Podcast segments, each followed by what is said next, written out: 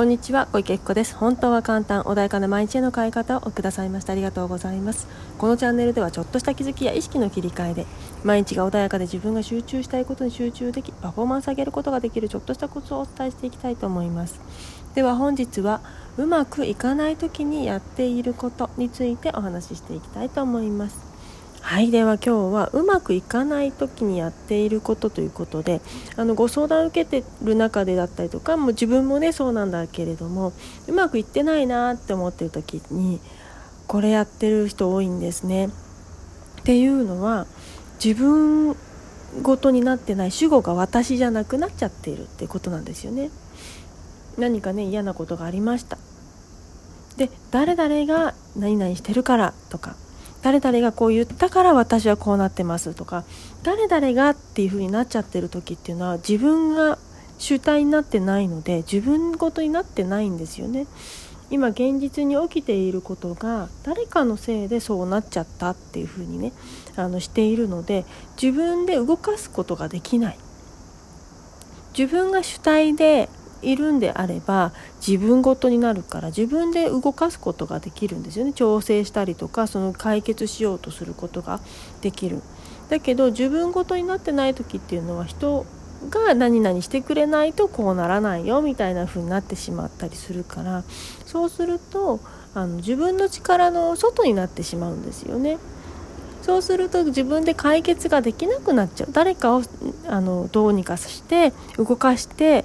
解決しなければいけないっていう状態を作ってしまうので、解決だったりとかうまくいくっていうねことが起きにくくなってしまうんですよね。でなのでね、自分が主体になってない時っていうのはちょっとね気をつけていただきたいな。うまくいってないなとか、あとはなんかトラブルが起きてる時とかっていうのは、そういうことがね結構あるので、一旦自分に主語を戻した時に何ができるんだろうかって。でどうしても自分が主語にならない場合のものに対してエネルギーは注いでも、自分ではどうにもできないので、そこをねいくら変えようとしても難しい。なので自分ができることって何だろうかとか、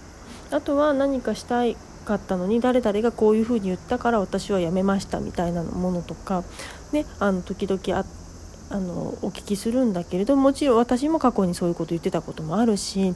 そうすると何が起きるかっていうと、誰かのせいで自分の人生をより良くしたいものをよりよくできない状態にしてしまうっていうことが起きるんですよね。そうするとせっかくじゃあ何かをしようと思った、私はこれがしたいと思って始めたところが、じゃあ誰かに何々ちょろっと言われてしまった、だからもうあそこには行きませんっていうのは、すごく自分が本当にしたかったことでそこに行ったのにもかかわらず、その一言でやめてしまうってなると、すごいもったいないことが起きますよね。本当は自分がやりたくてあそこに行ったのに、で過去にね過去というか未来、自分がね振り返った時、過去を振り返った時に、誰々のせいで私はできなかったみたいな言い訳になってしまったりすることがあるんですよね。ところが自分の人生っていうのは自分で選択をして、その誰々に言われたから何かをやらないという選択をしたのも実は自分だったりするわけですよね。でせっかくの自分の人生で、しかもやりたいことをチャレンジしたにもかかわらず、誰々に言われてしまったからやめましたっていうのはとてももったいない、ね、自分の人生を他人のその一言で変えてしまうっていうのはとってももったいないことなので、ぜひねうまくいかないとか、何か手に取れないとか、そういう時っていうのは、主語が誰になっているんだろうかっていうのをね一度ちょっと引きでね見てみるといいかなっていうふうに思うんです。で結構過去の、ね、ビリーフとかでですね自分が主語になってない方っていうのは多いし、私もねそういう経験があるからすごくわかるんですよね。でまだまだねそういうことをしてしまうこともありますし、そうするとやっぱ解決がしにくいので、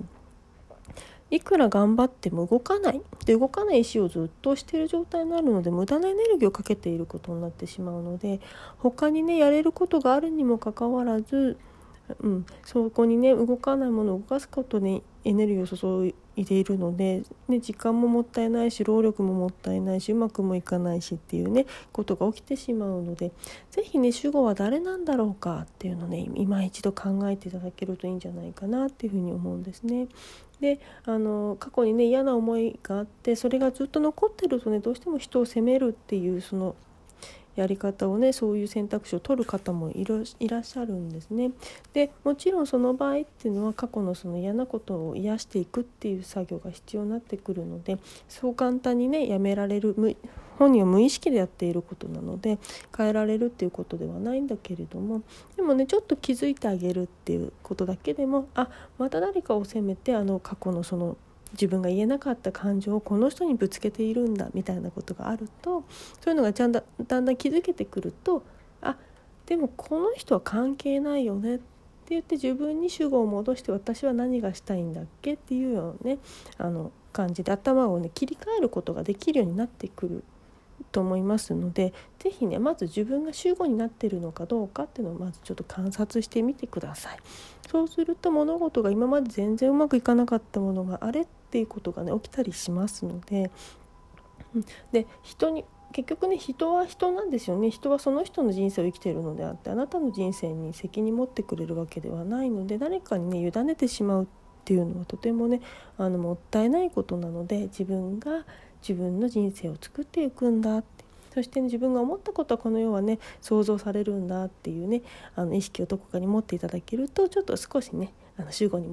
私に戻しやすいかなというふうに思います。もちろんいろんな感情があるのでそう簡単にいかない時もあると思うんですね。でもちろんそれは思いっきりなんて言うんだろう、文句言っちゃいけないとか人のせいにしちゃいけないとか、そういうダメって言ってるわけではなくって、も